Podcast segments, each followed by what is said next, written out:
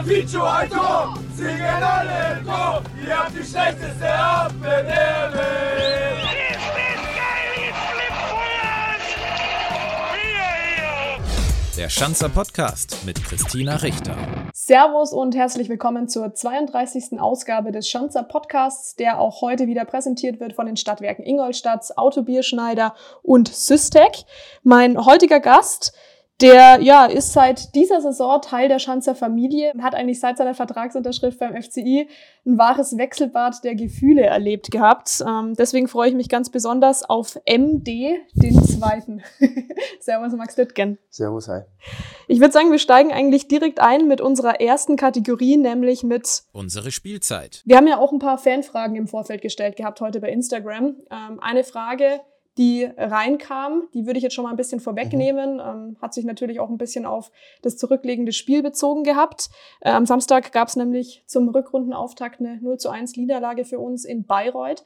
Du bist von Anfang an mit auf dem Platz gestanden. Wie hast du es erlebt? Ja, also zunächst mal mussten wir ähm, die Niederlage jetzt erstmal verdauen. Ähm, gestern war schon, war schon ein harter Tag für uns. Ähm, da wurden Sachen klar angesprochen und ähm, ja, es war einfach, glaube ich, in den meisten Belangen einfach zu wenig. Also ähm, wir sind nicht gut in die Zweikämpfe gekommen. Bayreuth hat uns da ein bisschen den Schneid abgekauft und dann gehst du in der Liga halt äh, ohne Punkte vom Platz, wenn du, wenn du so eine Leistung bringst. Und ähm, da ist es auch egal, welcher Gegner auf der anderen Seite steht.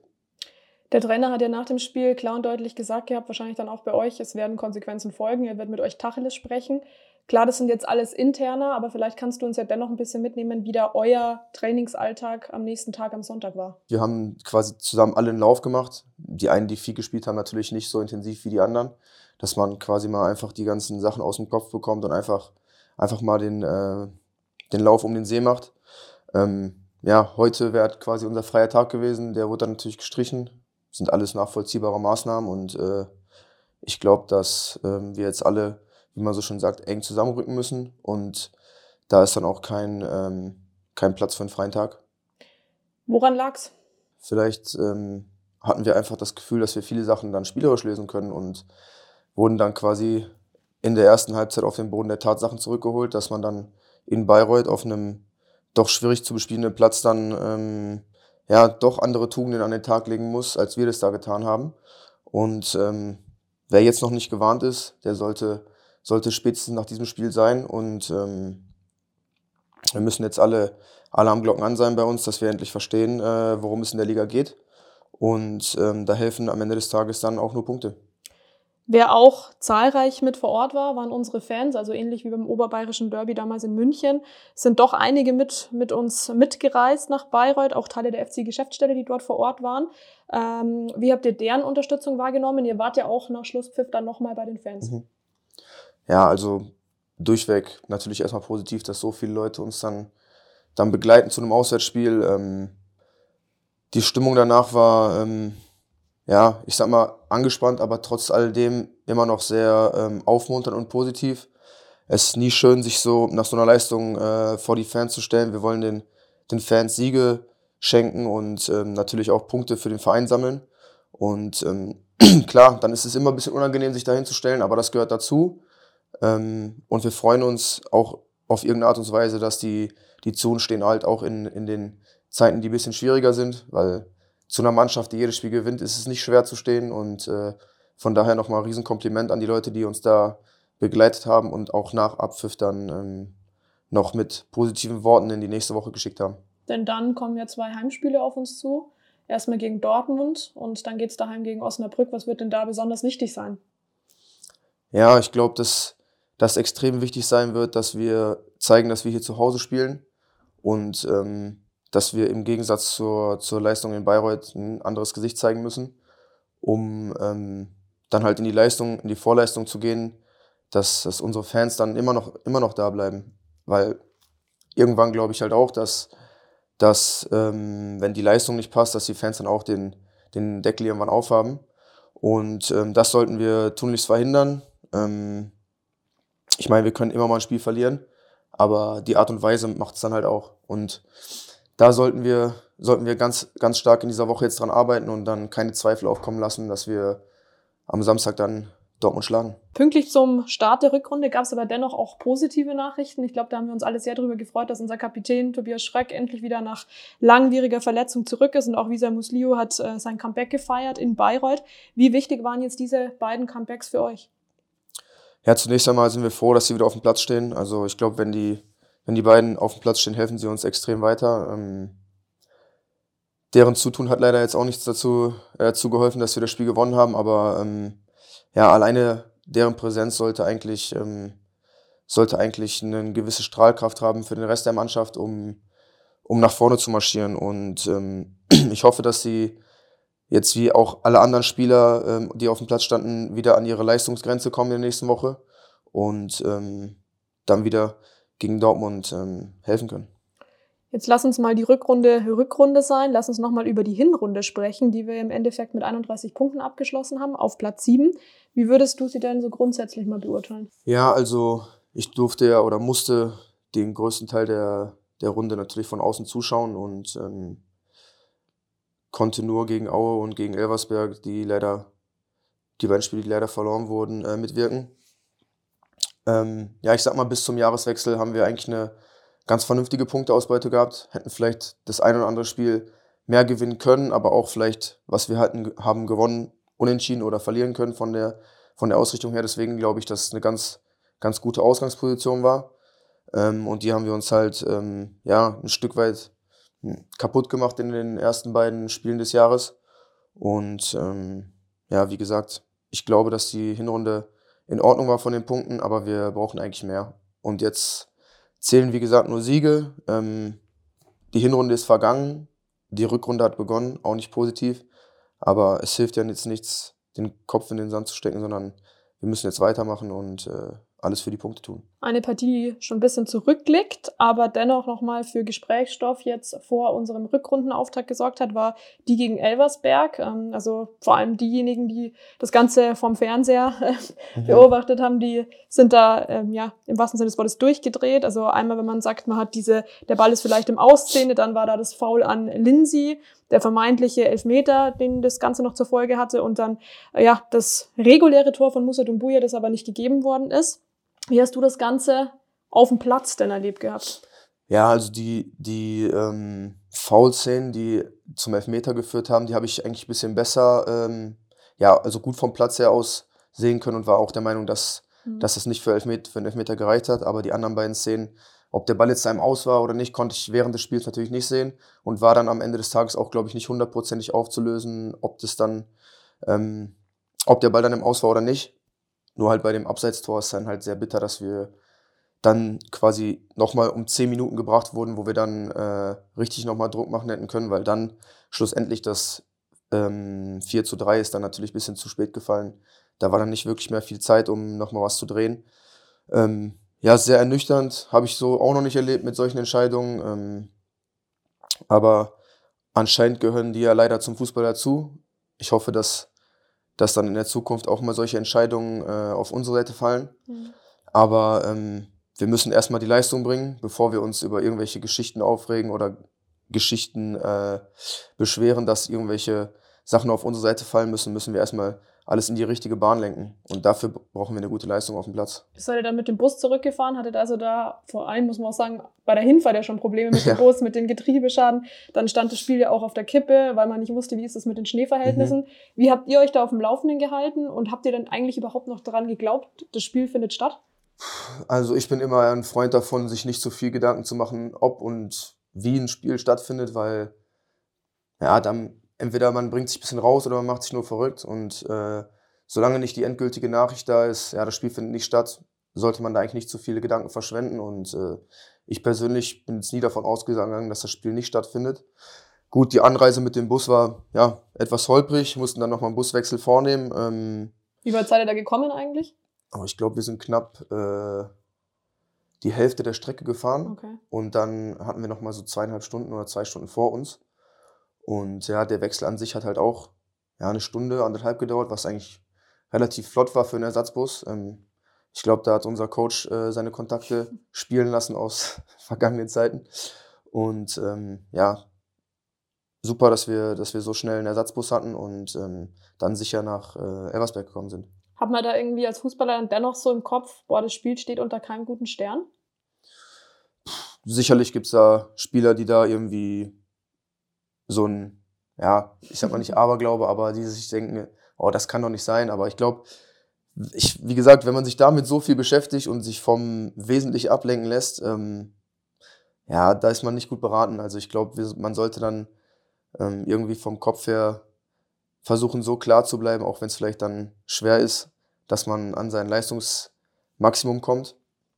Und ich sag mal, ähm, bis auf die zehn Minuten, die ähm, drei Gegentore und dann noch zwei Chancen, die wir zugelassen haben, war das dann im Großen und Ganzen doch ein ordentliches Auswärtsspiel, fand ich. Und ähm, von daher hat uns das nicht riesig beeinflusst, äh, diese Anreise, und werden wir auch niemals als Ausrede nehmen, so, ein, so ein, ähm, eine Busbanne. Also das kommt uns nicht in die Tüte.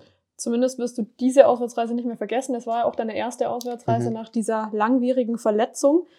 Ich weiß, dass das eigentlich ein inhaltliches No-Go ist, nochmal über die Verletzung zu sprechen. Nee, jetzt, so, ist das schon, so ist das schon in Ordnung, aber ähm, die Frage habe ich halt oft genug gestellt bekommen. Genau, ähm, Fun Fact vielleicht einfach, wir hatten letzte Woche, letzte Woche war es, ne, hatten wir das Interview, wo du Mhm. dann am Ende zu mir meintest, ja, ich hoffe, das war jetzt das letzte Mal, ja, genau. dass ich dazu jetzt nochmal was beantworten muss. Und dann kam unser großer Neujahrsempfang. Ähm, ja, und dann hast du die Frage nochmal gestellt bekommen und hast sie dementsprechend kurz und knackig beantwortet. Genau. Mein Highlight des Abends übrigens, muss ich sagen. Also war wirklich sehr amüsant. So, so viel dazu. Du hast viel erlebt bei uns, seitdem du hier auf der Schanz bist. Vielleicht kannst du die letzten Monate nochmal Revue passieren lassen. Und eigentlich muss man sagen, stand ja eigentlich dein Beginn, wenn man so will, unter einem guten Stern. Denn du durftest unser Heimtrikot repräsentieren. Und zwar von oben. Und ich glaube, diesen Blick hat kein Spieler bisher jemals gehabt, seitdem er hier spielt. Ja, also das war schon eine außergewöhnliche Situation. Ähm, ich kam am äh, Abend vor dem Trainingsstart hier an und ich wusste ja, dass ich, dass ich dann äh, noch, noch zu dem Shooting sollte, aber was mich dann genau erwartet hat, wusste ich dann, wusste ich dann nicht. Und als dann hieß, ja, hier, wir klettern jetzt hier auf, aufs Stadiondach hoch, da war ich schon ähm, ja, sehr überrascht, sage ich mal so.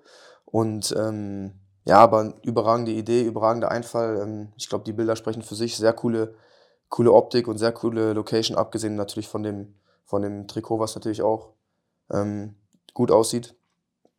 Und ja, hat mega Spaß gemacht. Ähm, ich bin für solche Sachen zu haben und ähm, ja, hätte es gerne früher dann angezogen als erst im, im Spiel gegen Aue. Ein Video gibt's übrigens auch noch. Also wer das noch nicht gesehen hat, gerne mal bei YouTube gucken. Da präsentiert Max unser Heimtrikot, wer es noch nicht gesehen hat, das Video. Beim 1 zu 0 Testspielsieg gegen Eichstätt in Großmehring, da warst du aber dennoch mit dabei. Dann soll es allerdings 152 Tage dauern, bis man dich dann wieder im Trikot des FCI hat sehen dürfen. Du hast dadurch 22 Partien verletzungsbedingt verpasst gehabt. Klär uns mal auf, was du denn letztlich eigentlich hattest. Also ich weiß es, aber die Fans teilweise nicht, denn du warst ja eigentlich schon mal gefühlt zurück Mhm. und hattest dann dennoch nochmal deinen Rückschlag. Es war, glaube ich, die erste Trainingseinheit im Trainingslager, die mich dann ähm, zunächst mal rausgeworfen hat. Ähm, es schien erst alles gar nicht so schlimm, weil der Schmerz an sich war, war gar nicht so groß. Ähm, ich hatte beim Passen dann, dann ähm, einige Probleme und ja, mein Muskel war halt zu fest und von ärztlicher Seite aus kam dann halt, ja, schauen wir erstmal zwei Tage, ähm, ob sich's bessert. Und ist dann tatsächlich auch besser geworden. Ähm, ich glaube, ich bin da, ich, ich will nicht sagen komischer Typ, aber ähm, anscheinend bin ich relativ schmerzresistent, was die Geschichte angeht. Und dann habe ich, ähm, nachdem wir aus dem Trainingslager zurückgekommen sind, zwei komplette Trainingseinheiten mit, wie sich schlussendlich herausgestellt hat, mit einem äh, Muskelbündelriss absolviert. Und bei der letzten Flanke hat es dann doch so doll reingezogen, dass ich gesagt habe, das kann nicht, das kann keine, äh, keine Verhärtung oder keine Zerrung sein. Und ja, wie gesagt, dann hat sich halt herausgestellt, dass es ein Bündelriss im Oberschenkel war, der dann halt an einer ähm, ja, sehr, sehr schwierigen Stelle war, die den Heilungsprozess ähm, ja, erschwert hat. Und somit hat das konservative Verheilen dann nicht gut funktioniert und ähm, der Restart, den ich dann hatte, stand dann auch schon wieder, ja, eine Trainingseinheit auf dem Platz und das war es dann aber auch. Und dann gab es eigentlich nur noch die Entscheidung, ähm, die OP zu machen. Es war wirklich kein riesengroßer Eingriff. Es hat, glaube ich, 20 Minuten gedauert an sich. Und das war dann aber, glaube ich, das entscheidende Zünglein. Und ja, jetzt bin ich wieder gesund. Du hast aber im Trainingslager dann auch ein bisschen pausiert gehabt und Mhm. bist mit Paco Testrot ein bisschen beim Water Gym unterwegs gewesen mit Domi Dürschmidt. Ja. Wie lang hast du es unter Wasser ausgehalten beim Tauchgang? Also, wenn ich das jetzt noch wüsste, ähm, es war auf jeden Fall weniger als eine Minute und Paco hat auf jeden Fall länger durchgehalten unter Wasser. Also, das weiß ich. Aber wie lange es genau war, kann ich dir jetzt nicht sagen. Dann hat es, wie gesagt, länger gedauert, bis du dann wirklich auch wieder individuell trainieren konntest. Warst du dann auch reha-mäßig jetzt nicht ähm, in Ingolstadt, sondern auch auswärts und hast dir da, soweit ich weiß, sogar eine Ferienwohnung genommen, weil es sonst in puncto Pendeln ein bisschen ja, weit gewesen wäre, sagen wir mal so. Ich war ähm, bei Korox, ähm, das ist die Reha-Einrichtung von äh, Hans Friedel. Und ähm, da war halt ein Pferdehof in der Nähe. Und ähm, da habe ich meine Familie eingepackt und die quasi mit auf Reha genommen. Dann, ja, muss man auch sagen, dass es eine schöne, schöne Nebenbeschäftigung war, dann auch äh, neben der Reha, weil dieses stumpfe Trainieren in der Reha ist natürlich sehr, sehr anstrengend für den Kopf und da ist es dann, glaube ich, schon relativ schwer, wenn man dann ins Hotelzimmer kommt und seine Familie dann nur am Wochenende sehen kann. Und äh, meine Töchter haben sich auch gefreut. Da waren halt Pferde, auf denen die reiten konnten und alle möglichen Tiere und ja, war schon ein schöner Nebeneffekt. Mhm. In der Zeit warst du nicht auf dem Platz zu sehen, aber häufig für uns auch als TV-Experte Mhm. unterwegs, sei es in München oder dann eben auch mal im Studio. Was den Fans, aber vor allen Dingen auch deinen Mitspielern aufgefallen ist und uns natürlich auch, du bist da sehr emotional, wenn du auf der Tribüne bist. Ja, zunächst einmal hoffe ich, dass ich das nicht mehr sein muss. Hoffen Ähm, wir auch. Aber ähm, es ist viel schlimmer, von außen zuzugucken. Ähm, dann noch von der Tribüne, ich sag mal von der Bank wäre es, glaube ich, nicht allzu schlimm, aber von der Tribüne ähm, hat man natürlich auch einen super Winkel auf das Spiel und kann halt genau sehen, was vielleicht anders laufen müsste oder sollte. Ja, und dann halt diese Geschichte, dass einem die Hände gebunden sind und man nicht helfen kann. Das ist für mich sehr, sehr, ja, anstrengend, sage ich mal so. Marius Funk hat das letzte Mal im Podcast gemeint gehabt, er hatte zwischenzeitlich sogar Angst, du würdest mal auf die Reservebank draufspringen ähm, und er müsste dich dann irgendwie festhalten. Wie hast du es so gesehen? Also ich stand auch einmal in München neben dir und dachte mir auch, okay, der ist on fire. Ja, also ich glaube, ich habe mich dann noch gut unter Kontrolle, dass ich dann nicht aufs Feld springe oder so, aber ähm, in der Hinrunde, da gab es halt auch die eine oder andere Szene, die für Diskussionsstoff gesorgt, gesorgt hat und ähm, da fällt es mir dann auch sehr schwer, ähm, ruhig zu bleiben. Ich bin auch sogar einmal, glaube ich, reingegangen während des Spiels, weil mir dann die Hutschnur geplatzt ist, sag ich mal, und da hält mich dann leider oder auch irgendwie zum Glück nichts auf dem, auf dem Sitz. Und ja, das ist einfach meine Persönlichkeit. Ich verstelle mich da nicht und hoffe einfach, dass ich den Blickwinkel nicht mehr, nicht mehr ähm, habe von da oben. Wem das Ganze natürlich auch nicht entgangen ist, waren unsere Jungs vom Schanzer Fanradio. Also an der Stelle gehen jetzt mal Grüße raus an Herbert und an Matze, die jetzt neuerdings ein drittes Mikrofon haben und äh, meinten, ah, der Max, der wäre natürlich der perfekte Gast gewesen. Könntest du dir mal so grundsätzlich vorstellen, da irgendwie mal zu Gast zu sein? Oder hättest du es dir in der Vergangenheit vorstellen können, da zu Gast zu sein? Ja, durchaus, warum nicht? Ähm, vielleicht kann ich da ein bisschen objektiver auf die ganze Geschichte achten und muss mich da ein bisschen mehr kontrollieren. Aber ähm, jetzt will ich da nicht mehr zu Gast sein. Jetzt will ich auf dem Feld stehen und ähm, dann, dann sollen es die Leute machen, die das bisher gemacht haben. Aber ähm, grundsätzlich in der Vergangenheit hätte ich es mir durchaus vorstellen können, ja. Aber hast du schon mal gemacht? Irgendwie beim Fanradio oder generell irgendwo mal zu kommentieren? Nee, außer beim Training und während des Spiels eigentlich nicht. Okay. Ähm, du hast auch in der Zeit mal bei einer Stadiontour vorbeigucken dürfen, bei einem Geburtstag. Wir bieten nämlich immer am Heimspieltag auch diese Stadiontouren Mhm. an, wo dann eben jemand von euch noch vorbeiguckt, als Special-Gast, sag ich mal. Wie hast du diese Kindergeburtstage oder diesen Kindergeburtstag erlebt und was bedeuten denn Kids generell so für dich? Ja, ich glaube, es ist ganz wichtig, dass wir ähm, dann schon früh die Verbindung irgendwie, irgendwie ähm, versuchen aufzubauen zwischen den, den Profis und den, und den Kindern, weil ich glaube, ähm, für die Kids ist ganz wichtig zu sehen, dass wir halt auch ganz normale Typen sind und äh, Väter, ähm, Ehemänner und ähm, wir da gar keine, gar keine ähm, ja, berühr wie sagt man, Berührungsängste haben. Und ähm, für mich ist das immer sehr willkommen, um halt auch mal ein anderes Gesicht zu zeigen und nicht nur das auf dem Feld. Also wenn ihr uns irgendwo seht oder wenn ihr uns im Stadion seht, sprecht uns gerne an. wir, wir unterhalten uns, uns gerne mit euch und ähm, gerade auch die Kids, ja, wir freuen uns, wenn ihr da seid.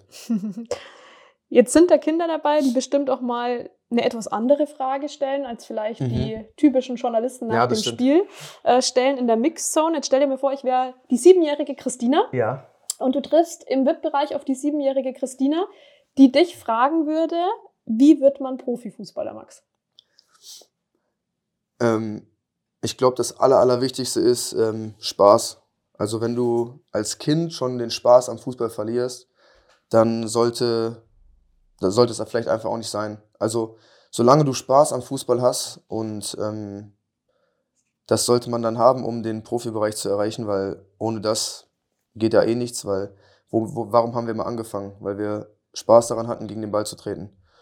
Ähm, und dann kommt halt in den Jahren dazu noch, dass man dann auch natürlich irgendwie auf, auf seine Disziplin achten muss. Ähm, ja, kommen ganz, ganz viele verschiedene Dinge zu, aber Kinder verliert den Spaß nicht, das ist das Wichtigste.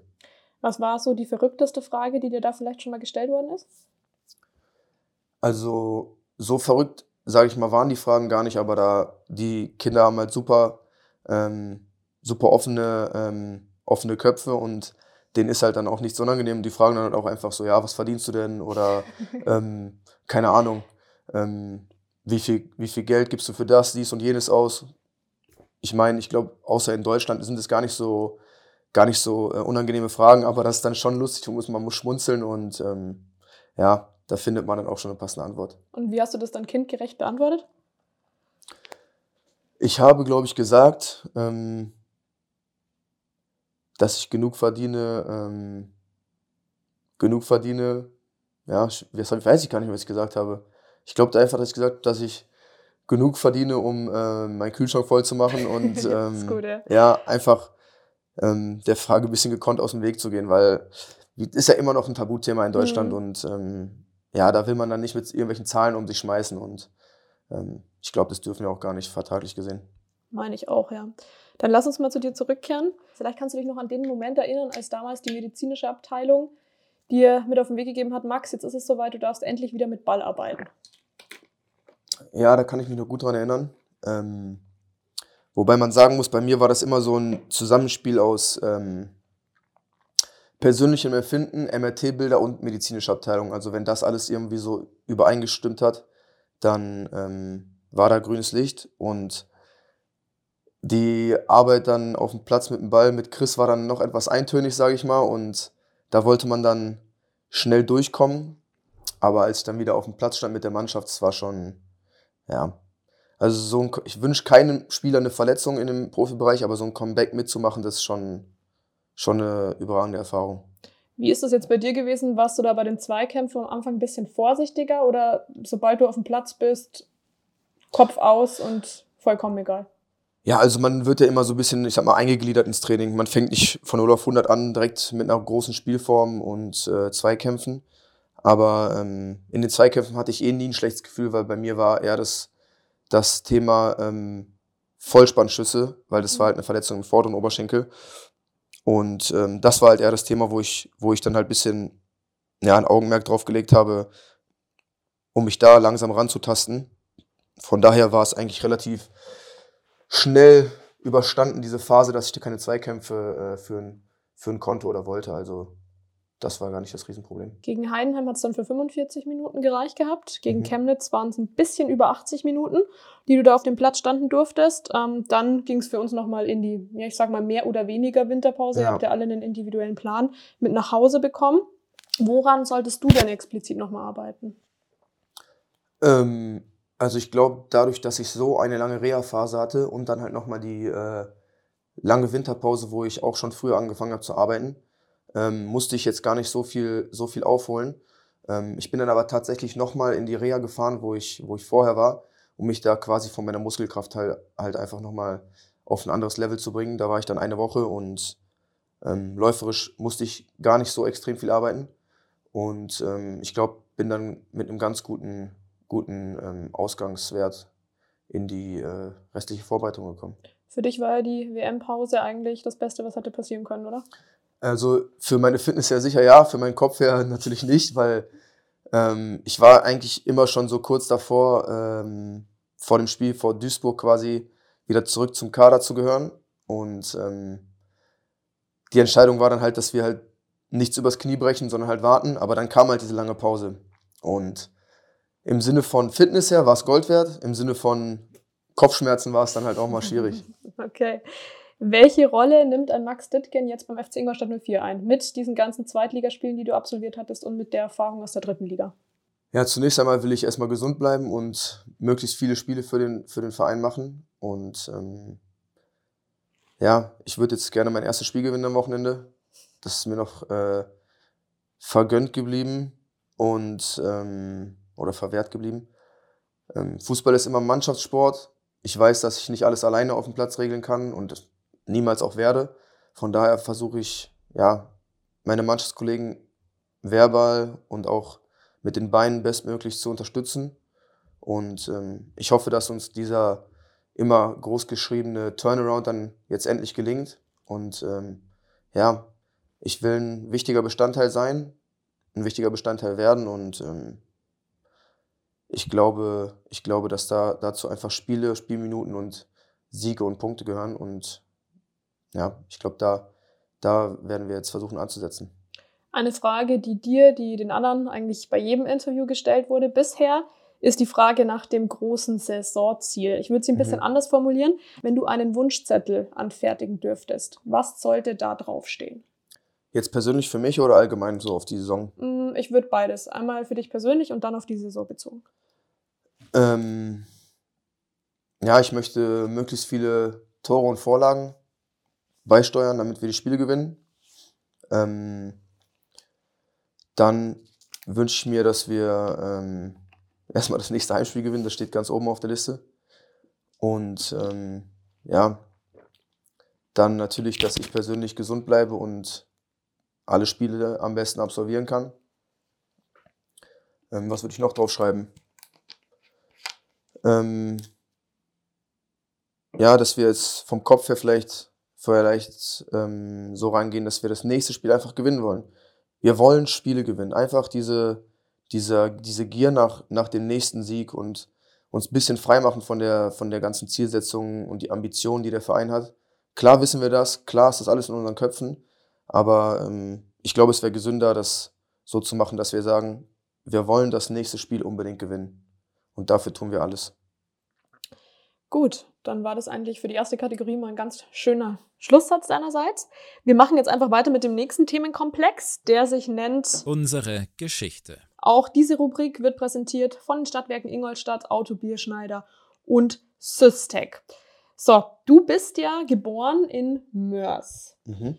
Hast dann deine ersten großen Schritte im Fußball in Duisburg gemacht gehabt, bist dann zu Schalke gekommen und da auch im NLZ gewesen.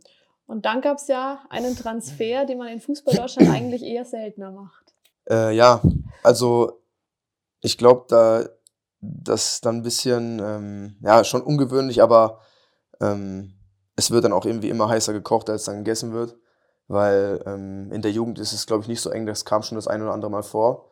Aber ich bin dann natürlich auch wieder ähm, von Dortmund zurück nach Schalke gewechselt. Am Ende des Tages, das war dann, glaube ich, nicht so oft äh, der Fall.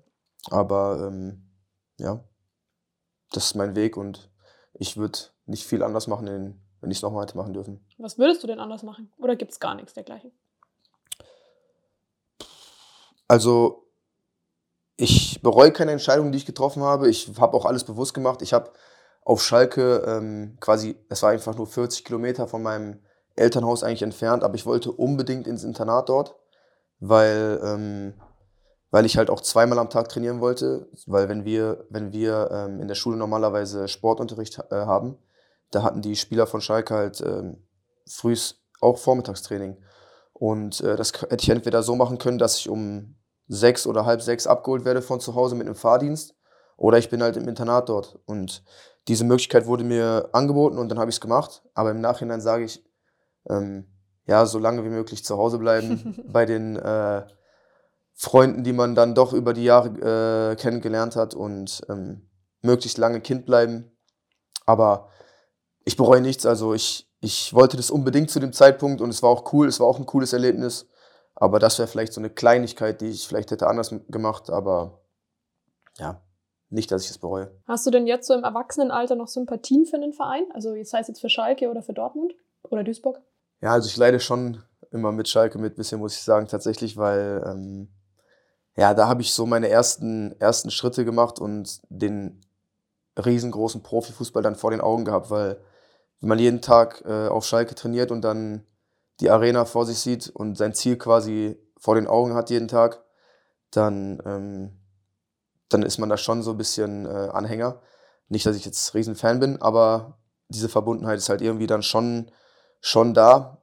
Und dazu kommt natürlich auch noch, dass in der Zeit, wo ich in der Jugend war auf Schalke, ähm, andere Zeiten auf Schalke herrschten. Also da war noch Champions League und Senior Mhm. Raoul und da waren halt noch ein paar andere Leute auf der Platte als jetzt. Und ähm, deswegen leidet man halt schon ein bisschen mit. Das ist schon, schon unangenehm. Ich hätte tatsächlich auch gerne äh, letztes Jahr auf Schalke gespielt, aber da hatte ich leider ähm, ja, eine Erkältung.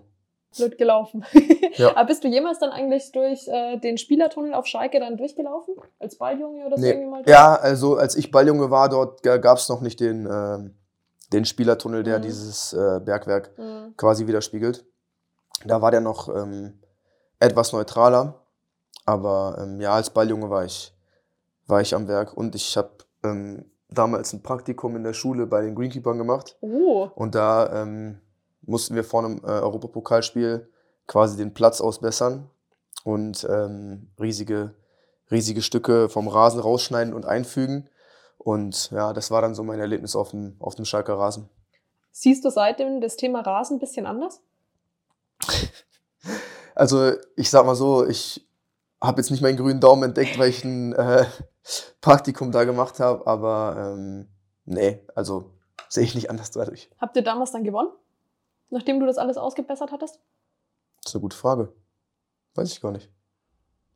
Weil ähm, ich weiß nur, dass uns gesagt wurde, wenn wir das vernünftig machen, dann dürfen wir am nächsten Tag auf den Rasen quasi in der Halbzeit die Rasenfläche ausbessern. Und anscheinend haben wir es nicht vernünftig gemacht. Wir haben stundenlang in der Sonne geschwitzt.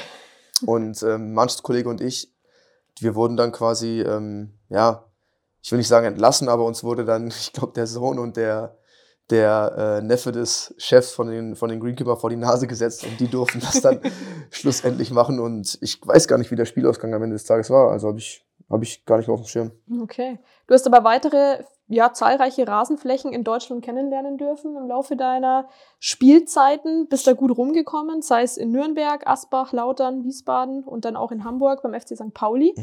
Mm, Wenn wir nochmal die einzelnen Stationen uns zu Gemüte führen, was ist dir da denn so in Erinnerung geblieben? Kann sich jetzt beispielsweise auf einen Trainer beziehen, kann sich auf Spieler beziehen oder ja, einfach auf die Stadt. Wenn es um den Trainer geht, ja klar, mit, mit ähm, Rüdiger Rehm habe ich jetzt die dritte Station hier beim äh, FC Ingolstadt. Ähm, dann habe ich natürlich mit Wiesbaden eine große Verbundenheit. Ähm, meine erste Tochter wurde in Wiesbaden geboren. Ähm, ich bin aufgestiegen mit Wiesbaden in die zweite Liga. Und ähm, ja, Hamburg und St. Pauli ist ja sowieso ein ganz spezielles äh, Thema. Also ich glaube, es gibt keinen Verein auf der, auf der Welt, der so ist wie St. Pauli. Und ähm, das war schon eine, schon eine schöne Erfahrung für den Verein zu spielen. Was war denn dein bisheriges Karriere-Highlight und was vielleicht die größte Enttäuschung? Da gibt es nur den Aufstieg äh, über die Relegation mit Wiesbaden. Ähm, ja, leider im Nachhinein hier beim FC Ingolstadt. Aber das war ein absolutes Highlight, weil wir als krasser Underdog in die Geschichte reingegangen sind. Und ähm, vor dem, vor dem, ähm, vor dem Hinspiel quasi ja schon, schon als äh, Verlierer dastanden, sage ich mal so. Alle haben gedacht, ja, wie sollen die das denn schaffen? Weil wir haben da schon den stärksten Gegner aus der zweiten Liga, glaube ich, den wir hätten bekommen können, gekriegt. Und ähm, ja, ich glaube, wir kriegen in der ersten Halbzeit das 1-0, ganz früh, erste, zweite Minute. Dann nächster Nackenschlag, 45. Minute. Und dann haben wir uns am Leben gehalten. Ich glaube, 95. Minute haben wir dann das 2-1 gemacht. Und welche Leistung wir dann hier ähm, auswärts gebracht haben, das war, glaube ich, ähm, ja, die beste Leistung, die wir als Verein je gezeigt haben. Und ja, quasi dieses Unmögliche machbar zu machen, ist, ist halt nochmal ein, noch ein ganz anderes Gefühl, als wenn man souverän, glaube ich, irgendwie durch eine Saison durchgeht. Ja, wir hatten nämlich eine Fanfrage dazu. Und so. äh, der Fan hat gemeint gehabt, ich hoffe, es war nicht das Relegationsrückspiel, dein Karriere-Highlight. Ja, also in der Saison hatte ich ja auch ähm, mit einer Verletzung zu kämpfen und bin quasi erst zur Rückrunde wieder eingestiegen. Und das war ja auch mein einziges Tor in dem Jahr, weil ich habe da viele verschiedene Positionen gespielt, unter anderem auch links in der Abwehrreihe einige Spiele. Und ähm, das war halt das einzige Tor, was ich dann halt geschossen habe.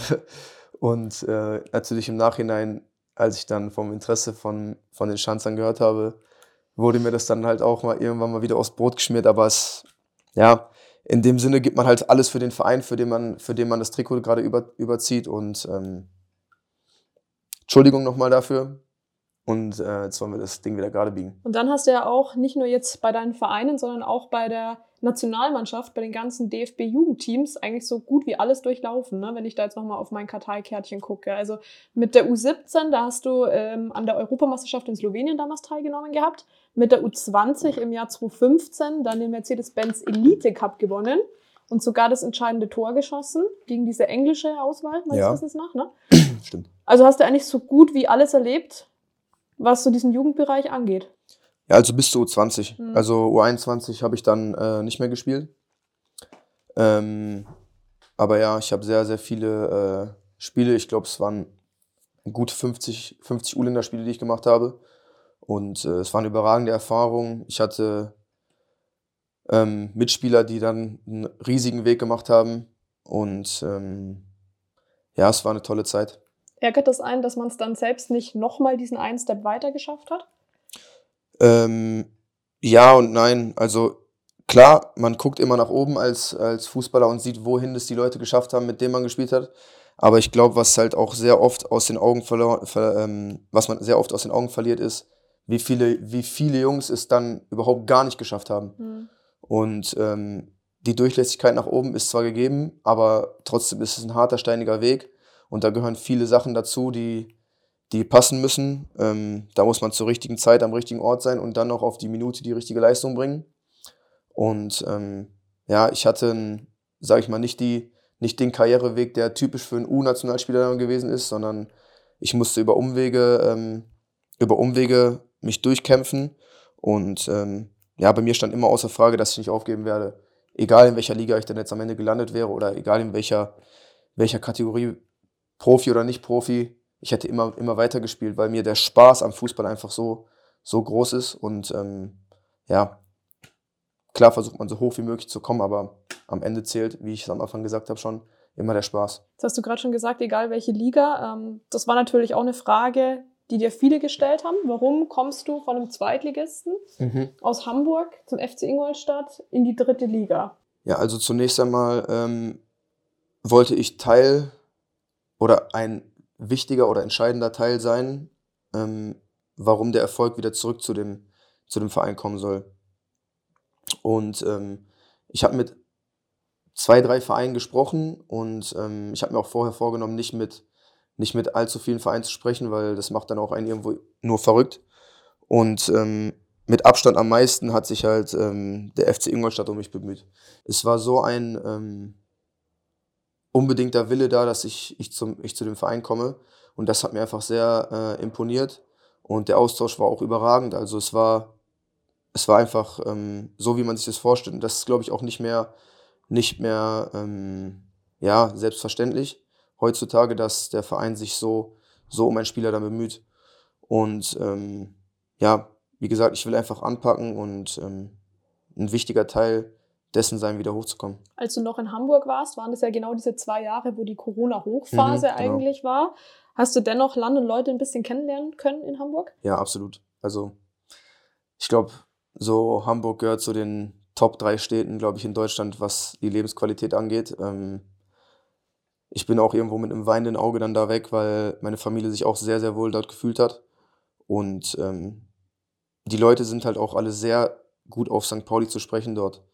Also egal in welches Restaurant man geht oder wo man sich ein Brötchen beim Bäcker holt, die Leute erkennen einen, die, die quatschen da einen auch ohne Hemmung an und ähm, sind da halt auch sehr freundlich. Ähm, nach Niederlagen äh, war dann halt auch nie so die Stimmung so, ah, kommt jetzt mal, gib mal jetzt endlich Gas oder so, sondern eher halt, ja los, im nächsten Spiel wird's schon, weiter, weiter geht's. und gar nicht so dieses, dieses Negative. Und ähm, ich weiß nicht, ob es beim Stadtnachbarn da genauso ist. Ähm, von daher, ja, war eine wunderbare Erfahrung und ähm, ja. Hättest du die ja mal fragen können, der hat da bestimmt Erfahrungen damit, oder? Ja, also wenn, wenn man so sich die, die äh, Zeitungsartikel oder die Berichterstattung da anguckt, dann merkt man ja schon, dass da natürlich ein bisschen, ähm, bisschen kritischere Worte gewählt werden, weil natürlich auch der ähm, Leistungsdruck da maximal ist. Und ähm, bei uns war es halt so, wenn die Leistung gestimmt hat, dass wir alle einfach alles reingeworfen haben, dann war halt auch kein, kein Fan und kein Anhänger sauer auf uns. Also da hat einfach nur gezählt, dass man sein Herz auf den Platz gelassen hat und ja, die Tugenden, die, die da St. Pauli auszeichnen, ähm, zeigt. Und dann war, auch, war das auch mal in Ordnung, wenn man das Spiel nicht gewinnt. Worüber die Medien in der Zeit auch berichtet haben, war deine Hochzeit. ja, haben sie dann auch nochmal aufgegriffen, ja. Weil da die Ausstrahlung war, also du weißt, glaube ich, jetzt sowieso, auf was ich raus will, ja. ist nämlich bei dir auch, muss ich sagen, bei deinem Wikipedia-Eintrag, falls du den schon mal gelesen hast. Nee, habe ich nicht. Ganz unten, äh, Privat, Doppelpunkt, die, der Brautkleidkauf seiner Frau wurde im TV ausgestrahlt bei Tüll und Tränen. Ja. Mhm. Wie kam es da dazu und äh, vor allen Dingen, wann hast du die Sendung dann gesehen? Ich hoffe, nach eurer Hochzeit erst. Ja, natürlich, klar, logisch. Also ich weiß gar nicht, ob die ähm, davor überhaupt ausgestrahlt wurde, aber ich weiß, dass es so war, dass meine Frau sowieso ihr, ihr Kleid in dem Laden kaufen wollte, wo, wo das dann schlussendlich abgedreht wurde. Und ähm, die Besitzerin, äh, die Inhaberin des Ladens hat dann halt ähm, gefragt, ob sie gerne mitmachen möchte, weil sie wohl gut wäre, um einige, einige ihrer Kleider zu präsentieren. Mhm. Und ähm, ja, meine Frau war da ganz offen und für mich war das auch eigentlich kein Thema, da Nein zu sagen, weil meine Güte, sie hat sich ein Brautkleid gekauft und das war's dann auch, ne? Also so wie jede Braut es eigentlich macht. Gut, ich bin jetzt in, in dem, äh, zu dem Zeitpunkt Fußballprofi, aber das stört mich eigentlich nicht sowas. Jetzt haben wir schon ein bisschen über coole Spots in Hamburg gesprochen. Deswegen jetzt auch mal die Frage an dich. Hast du in Ingolstadt schon irgendeinen coolen Spot äh, ja, ausfindig machen können oder bist du da noch auf der Suche? Ich bin sehr, sehr gerne hier am Trainingszentrum. Jetzt mal unabhängig von der Freizeit. Also dann in der Stadt ähm, bin ich eigentlich auch sehr gerne einfach, aber einen so, einen, so einen Punkt habe ich eigentlich gar nicht. Also ich spaziere gerne mit meinen Kindern ähm, von zu Hause aus in die Stadt, dann durch die Stadt und ähm, ja, aber so ein Hotspot, wo ich sage, oh, da muss ich immer, immer wieder hin, habe ich tatsächlich gar nicht. Also ich fühle mich eigentlich in der Stadt sehr gut aufgehoben. Ist eine ähm, sehr angenehme Altstadt. Nicht viel Trubel, aber ähm, zum Spazierengehen und zum Kaffee. Ach, vielleicht bei Salatkind schaue ich gerne vorbei. Ja, da bin ich oft. Okay. Auch ich wenn ich mir das Essen nur mitnehme. Hast du da einen Lieblingssalat mittlerweile? Äh, ja, und zwar das ist der Vitalien Vita mit einem Feldheld, also einer Kartoffel dazu. Und ähm, ja, der macht gut satt und äh, bringt viel Energie. Der Vitalien Vita ist sogar der Salat der Woche übrigens, gerade aktuell. Ja, das ist sehr gut zu wissen. Morgen haben wir Doppeltrainingseinheit, dann werde ich mich da blicken lassen. Könnt ihr da mal vorbeigucken, vielleicht trefft ihr da den Max mal. Ja. Welchen Anteil hatte Tobi Schröck an deinem Wechsel? Also ich glaube, ähm, umso länger ich mir dann die Gedanken gemacht habe um, um den Wechsel, kam halt immer wieder ähm, der FC Ingolstadt irgendwie in meinen Kopf und ich habe da Listen gemacht zu Hause mit Pros und Cons und so, auch mit meiner Familie und ähm, es hat eigentlich immer nur eine Sache gegen den FC Ingolstadt gesprochen und so war halt die Liga. Und das will ich halt unbedingt ändern und das ist halt mein Anspruch. Und auf der Liste stand halt auch, wie du gerade schon gesagt hast, äh, Schröcki drauf. Der stand dann halt äh, ganz oben. Ganz, ganz, ganz oben auf der Liste. Ähm, weil unser Kontakt, der ist nie abgebrochen über die Jahre. Wir haben ja, ich glaube, es ist schon sieben Jahre her, dass wir das letzte Mal zusammengespielt haben. Und ähm, er war ja auch auf meiner Hochzeit und äh, auch bei meinem Junggesellenabschied und so dabei. Und wie gesagt, der Kontakt ist immer bestehen geblieben, auch wenn man sich nicht so oft gesehen hat, weil es im Fußball natürlich auch schwer ist. Aber ähm, der hat dann auch nochmal nachgebohrt und äh, schlussendlich war, war das dann vielleicht auch eine Geschichte, die den Ausschlag gegeben hat, klar. Was stand da noch so bei Pro? Ja, wie ich gerade gesagt habe, Ambition, ähm, Trainingszentrum, Trainingsmöglichkeiten. Ähm, wenn man sich hier alles anguckt, das Stadion, ich glaube, das ist immer das Erste, was man irgendwie sagt, ähm, dass hier alles für die Bundesliga ausgelegt ist. Und ähm, dann halt, wie ich auch schon gesagt habe, das Bemühen einfach, diese, ähm, dieser unbedingte Wille, dass ich hier, hier äh, meinen Weg hier weiterführe. Und ähm, das hat mir einfach so imponiert und ja, mich schlussendlich davon überzeugt, hier, hier zu unterschreiben. Jetzt haben wir ja Schröcki auch während der Sommerpause ein bisschen bei Social Media verfolgt, wie euch natürlich auch über den Schanzer-Account. Und damals hattest du ja noch nicht unterschrieben. Wir haben aber gesehen, du warst mit Schröcki dann im Urlaub im Sommer. Und jetzt kannst du dir mal erzählen, wann Schröcki denn wusste, dass du hier beim FCI unterschreibst. Wie viel früher wusste er es? Also es war jetzt nicht der klassische Urlaub, sage ich mal, weil wenn man halt im Sommer ähm, einen Vereinswechsel vollzieht, dann ist halt nicht so viel mit Ruhe und es war halt auch schon ein bisschen unangenehm, weil ich einige Zeit am Telefon verbringen musste im Urlaub. Und bei uns ist eigentlich immer oberstes Gesetz im Urlaub. Ähm, Handy ja, weg. ja, für Fotos ist Mhm. okay, aber für ähm, Telefonate, was die Arbeit angeht, sollte man dann eigentlich versuchen wegzuschieben, aber es war halt in meinem Fall absolut nicht möglich. Und ich habe dann halt auch ähm, ab und zu auch mal zur späteren Tageszeit mit äh, Fa- Familie, Berater und Vereinen dann auch telefoniert. Und ähm, ja, die Verantwortlichen haben halt sehr stark darauf gepocht, dass ich das halt so schnell wie möglich, ähm, dass wir das halt so schnell wie möglich über die Bühne bringen und haben da auch absolut nicht locker gelassen. Und äh, ich glaube, ja, sagen wir mal, ich habe, glaube ich, am zweiten, äh, zweiten unterschrieben hier und wir sind am 31. oder am 1. aus Urlaub gekommen. Also ich sag mal so fünf Tage vielleicht vorher wusste Schröckchen auch Bescheid. Ähm, die Unterschrift war dann ja erst drunter am 2., also da darf man halt auch nichts überstürzen, aber dass die Entscheidung gefallen ist, das zu machen, vier, fünf Tage wahrscheinlich, ja. Und wie war seine erste Reaktion? Ähm, ich glaube, er hat gesagt, ja, hat ja jetzt lang genug gedauert, ja endlich, ne? So auf die Art, wurde auch Zeit, dass du es jetzt gemacht hast, aber ähm, ja, ich musste halt alles genau abwägen, weil das halt auch ein wichtiger Schritt in meiner Karriere ist oder war. Mhm. Und ähm, ja, aber es war dann auch irgendwo so eine ähm, Bauch-Herz-Entscheidung, die mir dann irgendwie, ja, dann am Ende des Tages dann doch nicht allzu schwer gefallen ist. Bis du allerdings in deine Wohnung gezogen bist mit Kind und Kegel, hat es ein bisschen gedauert und da hast du dann auch unseren Captain gebraucht. Der hat dir Asyl gewährt, oder? Ja, was heißt gebraucht? Also ich hätte, ich hätte es sicherlich auch irgendwie anders darstellen können, aber ähm, er hat es mir halt angeboten und äh, hat dann halt auch gesagt, bevor du ins Hotel gehst, komm lieber zu uns nach Hause und ähm, ja, das ist dann schon nochmal ein anderes Gefühl, weil ja, ist dann schon irgendwie dann doch heimischer. Also, dass man dann nicht jeden Tag essen geht, sondern halt zusammen was kocht oder ja, ähm, dass ich dann auch da im Haushalt halt mitgeholfen habe und so. Und mir war das willkommen, sehr willkommen, dass ich das, das in Anspruch nehmen konnte. Und ja, war eine, war eine coole Zeit, aber ich war dann auch froh, als meine Familie dann endlich wieder da war. Was hast du denn so am, am Haushalt noch mit beitragen können? Warst du mal einkaufen? Also ich habe sicher den Kühlschrank äh, ein, zwei Mal aufgefüllt, klar. Also ich war, gar, ich war ja jetzt am Ende des Tages gar nicht so lange bei ihm, aber Zwei Ähm, Wochen, weil wir dann ja, sowas genau. Weil dann war noch das Trainingslager und Mhm. danach habe ich dann ja die Wohnung, Okay. Wohnung bekommen. Ähm, ja, ich habe den Kühlschrank, äh, glaube ich, ein, zwei Mal gefüllt. Dann ähm, so ich Spülmaschine einräumen, war so mein Ding, sage ich mal. ähm, Kochen nicht so. ja, Schröcki, Schröcki hat, ja noch eine, hat ja auch eine Freundin, die sehr, sehr gut kocht und äh, die hat uns dann nach den Trainingseinheiten öfters, äh, öfters dann bekocht und ähm, alles bereitgestellt. Auch nochmal großes Dankeschön dafür. ähm, ja, war eigentlich ganz schön die Zeit. Wobei ich mal gelesen habe, du bist mit dem Thermomix ganz vertraut. Ja, schon. Hast du da mal irgendwie was äh, gezaubert dann mit dem Thermomix? Ja, den hatte ich ja nicht da leider. Ich sag mal so, ich hatte zu dem Zeitpunkt, bin ich noch mit dem Smart unterwegs gewesen. Und dann bin ich von ähm, meinen Eltern aus hierher gefahren, die 500 Kilometer mit dem Smart und, oder 600. Und ähm, da hatte ich dann keinen Thermomix dabei, da hatte ich anderes Zeug, das ich verstauen musste, sag ich mal so. Hast du aber alles reingebracht. Hab alles, was ich brauchte, reingebracht, ja. Sehr gut, sehr gut.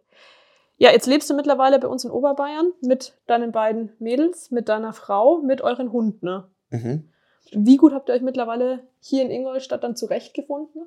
Ja, ich glaube, die Abläufe stimmen jetzt bei uns mittlerweile. Ähm, die Kids sind im Kindergarten vormittags. Ähm, wir haben eine feste Route zum Einkaufen. Wir haben quasi fünf Minuten bis zu einem, zu einem Einkaufsladen. Und ja, also wir finden uns sehr gut zurecht. Es ist ja auch nicht allzu schwer hier in Ingolstadt. Da ist ja, ähm, wie gesagt, nicht so ein Riesentrubel. Ähm, die Stadt ist überschaubar, aber nicht allzu klein. Und von daher finden wir uns eigentlich sehr gut zurecht. Ein Thema, das wir alle mitbekommen haben, war natürlich auch die Suche nach euren beiden Kita-Plätzen. Ja. Und da seid ihr jetzt endlich erfolgreich gewesen.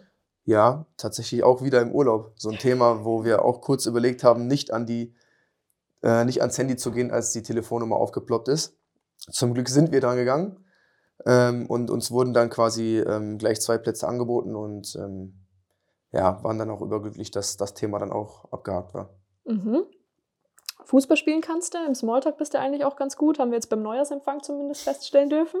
Und was das Thema Mode angeht, würde ich jetzt mal behaupten, bist du auch ganz vorne mit dabei. Was hast du denn da so an gewagten Dingen in deinem Kleiderschrank hängen?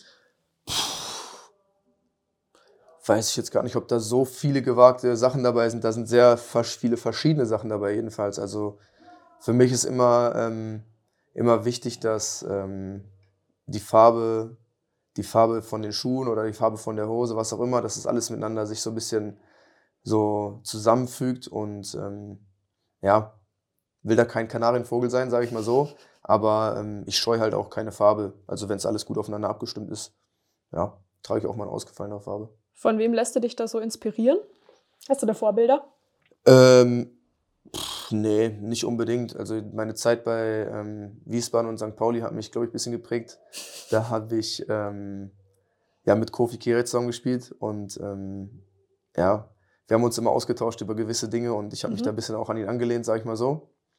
Und ähm, ja, dann auch irgendwo den Fable für Sneaker und so entwickelt. Also ja.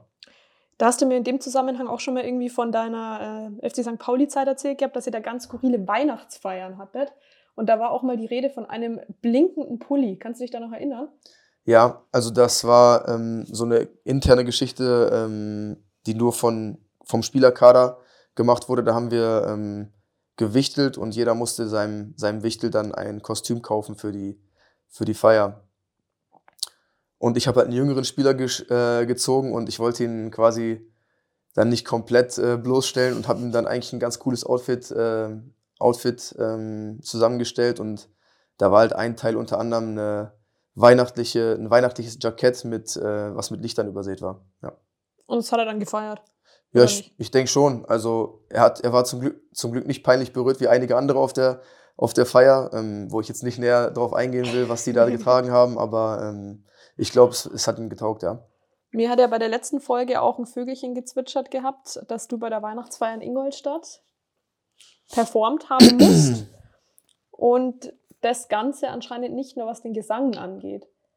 Kannst du uns was, deine, denn, was denn noch? Was denn noch? Ja, so das Ganze drumherum, deine so. ganze Performance. Okay. Muss ziemlich gerockt haben, hat auf jeden Fall einen großen Eindruck bei der Person hinterlassen gehabt. Wer hat das denn gesagt? Du hast dir die letzte Folge bestimmt gehört. Ach, der Marius hat das gesagt? Mhm. Und vielleicht ja. kannst du uns da ja auch eine Kostprobe geben oder so.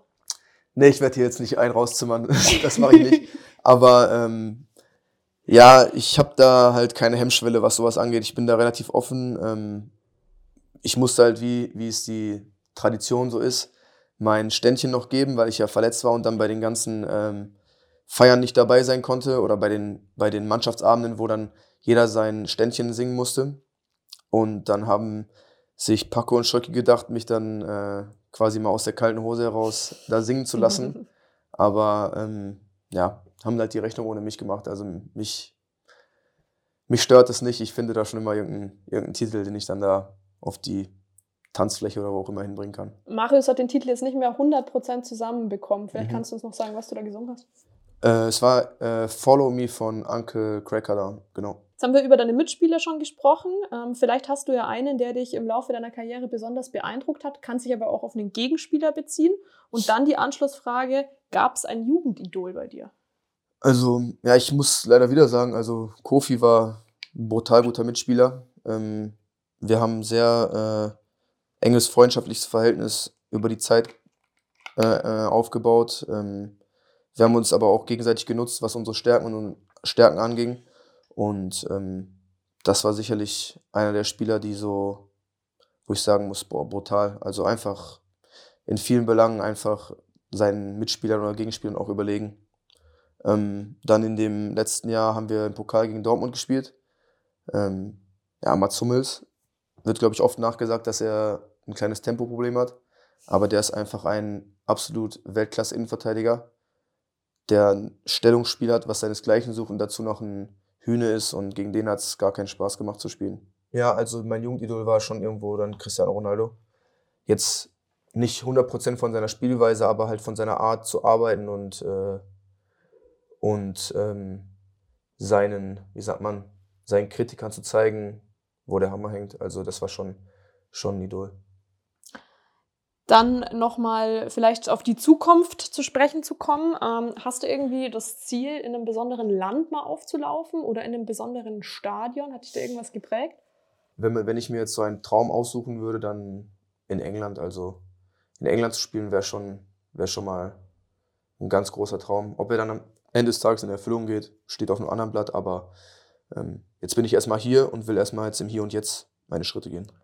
Das jetzt zu deinen beruflichen Träumen. Wie steht es um deine privaten? Hast du da irgendwie einen zukünftigen Urlaub ins Auge gefasst? Ich meine, Malediven ist ja wahrscheinlich kaum noch zu toppen irgendwo, oder? Ja, also es gibt sicher auch Leute, denen gefällt es dort gar nicht. Also wir haben da irgendwo unser, ja, unser Traumziel gefunden. Für uns ist einfach Urlaub abschalten. Wir brauchen da nicht viel Action, weil die haben wir das ganze Jahr über genug. Und ähm, ja, aber jetzt, dass ich jetzt sage, ich muss irgendwo nochmal hin privat, ähm, habe ich jetzt gerade nicht. Also ich bin privat, was Familie und so angeht, im Moment ähm, glücklich und ja, da steht auch in nächster Zeit, glaube ich, nichts mehr an. Im letzten Step geht es jetzt zu, Unser Ding. zu unserer bunten Rubrik und diesmal starten wir in diese mit einer kurzen Runde Sekt oder Selters. Also du bekommst zwei Auswahlmöglichkeiten, Mhm. legst dich auf eine fest und dann gibt es noch eine kleine Begründung mit dazu. Moin oder Servus? Ähm, dann nehme ich, dann ich Servus. Ähm, ja, auch wie gesagt, ich hatte meine, meine erste eigene Wohnung damals in Nürnberg, bin da auch mit meiner Frau zusammengezogen und äh, ja, da war es halt schon irgendwie so eine Verbundenheit mit, mit Bayern. Ähm, hatte dann ja ein, leider etwas kurz Intermezzo im Norden, hat mir auch gut gefallen, aber Bayern war dann schon, schon ein bisschen weiter vorne. Max oder Diddes? Did es. Verteidigen oder angreifen? Angreifen. Singen oder tanzen? Singen. Kannst du besser oder magst du lieber? Also ich glaube, ich kann auch ganz gut das Tanzbein schwingen, so ist es nicht, aber ja, ist schon lustiger zu singen eigentlich. Also nicht, dass ich jetzt da eine super Singstimme hätte, aber ist einfach lustig. Bauch- oder Kopfmensch? Bauch. Dann die Fans, die sind natürlich auch zu Wort gekommen. Mm, Die eine oder andere haben wir schon ein bisschen vorweggenommen. Deswegen gehen wir jetzt gleich zu der hier. Wie bereitest du dich auf ein Spiel vor? Hast du Rituale oder irgendwelche Glücksbringer mit dabei? Ähm, ja, also im Vorfeld eines Spiels ähm, habe ich eigentlich immer so einen, so einen gewissen Ablauf schon am Vortag, dass ich mir mein, mein, mein Essen so, so zurechtlege oder zu, zubereite, dass ich da auf meine, ähm, auf meine Kohlenhydrate, auf meine Nährstoffe komme, die ich fürs, fürs Spiel dann brauche. Ähm, dann direkt vor dem Spiel ist halt viel mit Musik, sich ein bisschen in den Modus zu bringen, in die Konzentration, dann wa- warm machen vor, vor dem eigentlichen Warmmachen schon in, schon in der Kabine. Und ähm, ja, einen richtigen Glücksbringer habe ich, hab ich eigentlich, die habe ich eigentlich nur im Kopf. Das ist meine Familie, an die denke ich quasi, bevor es dann rausgeht, für wen ich das alles mache. Und ähm, ja, Mhm. das würde ich so sagen. Welche Erinnerung ist die beste Erinnerung an den Jugendfußball? Die beste Erinnerung an den Jugendfußball. Ich glaube, das waren die, die Turniere im Ausland. So, wir hatten halt viele Turniere in Holland, weil es die räumliche Nähe da hergegeben hat. Und da waren wir halt auch immer bei Gastfamilien und so. Und das war schon, schon cool. Das hat schon mega Spaß gemacht, weil man da halt auch ähm, sich unter den Vereinen so ein bisschen mehr kennengelernt hat. Ähm, da waren mal zwei Spieler in der Gastfamilie und von, von, von Schalke oder so. Und da waren halt zwei andere in der Nachbarschaft irgendwo. Und dann hat man sich dann schon irgendwie so connected. Und es war schon, schon so eine coole Geschichte.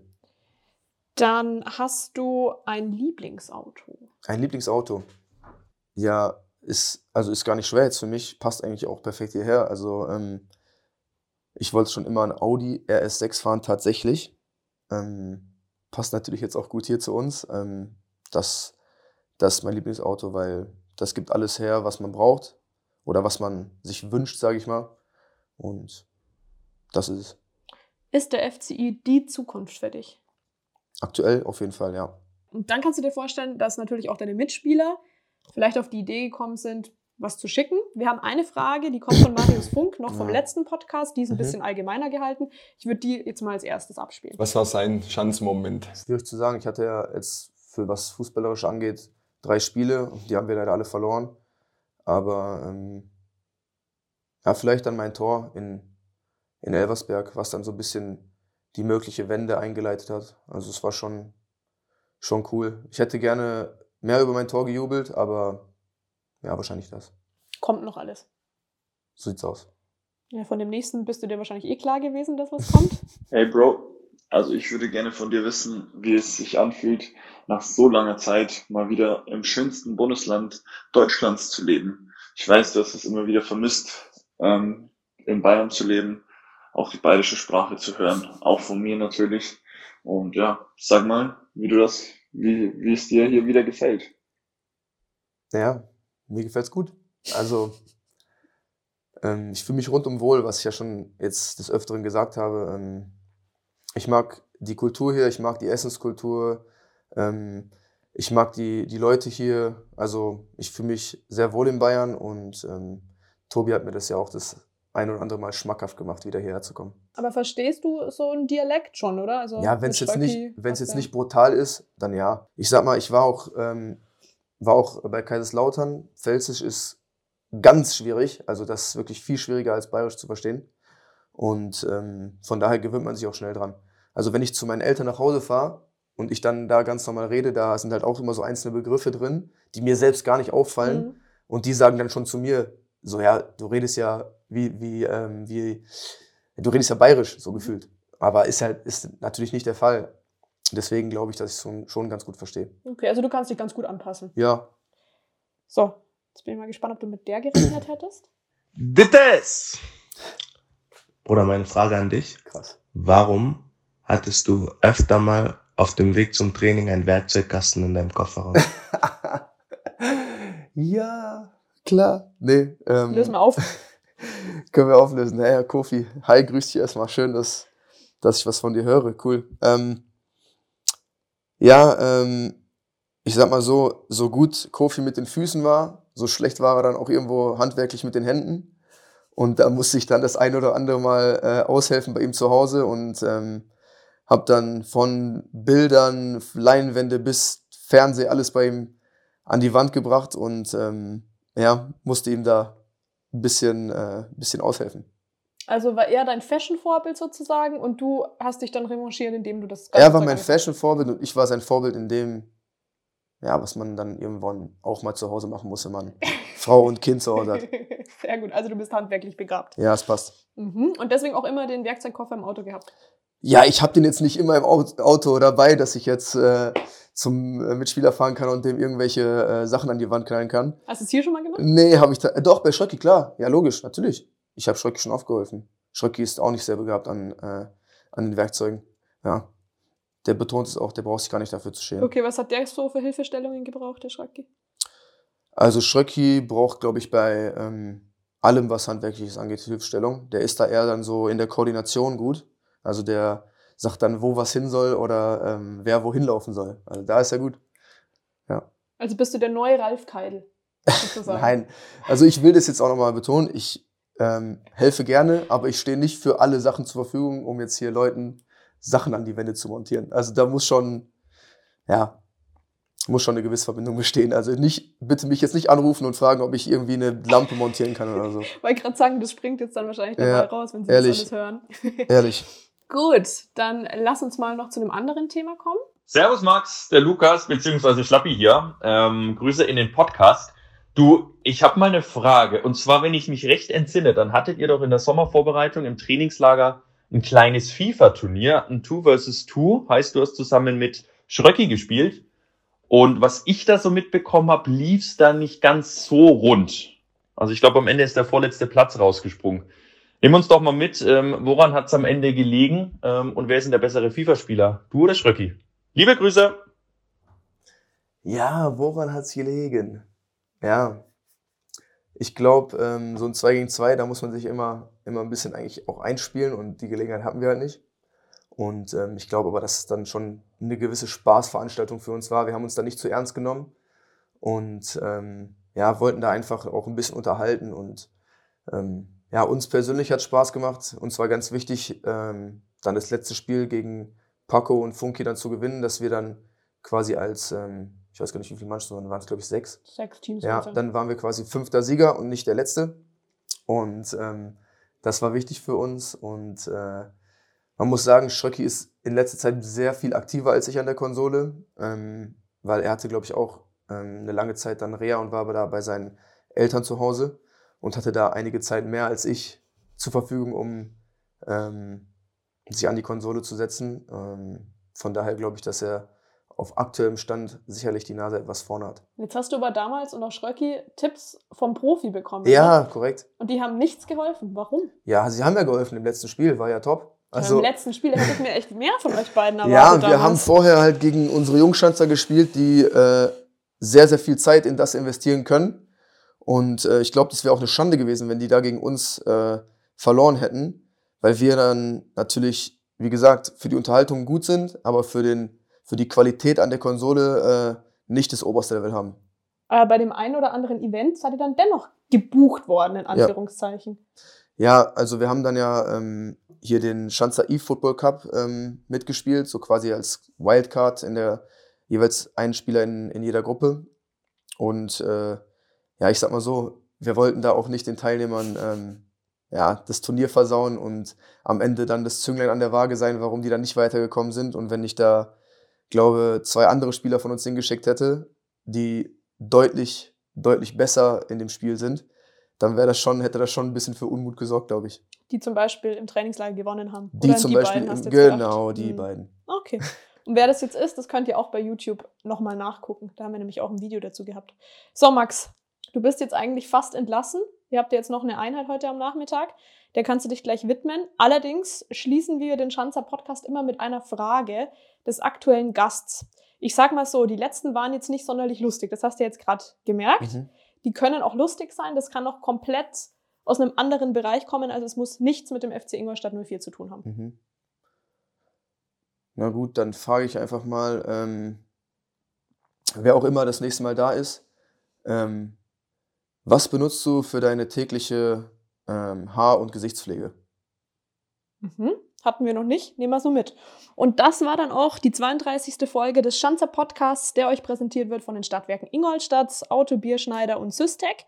Falls ihr es noch nicht getan habt, dann abonniert uns gerne bei YouTube, Spotify, Soundcloud, Amazon Podcasts oder Apple Podcasts. Überall da sind wir nämlich zu finden. Und ja, jetzt entlassen wir den Max und hoffen auf drei Punkte gegen Dortmund und Osnabrück und alles weitere, was eben dann noch folgen wird.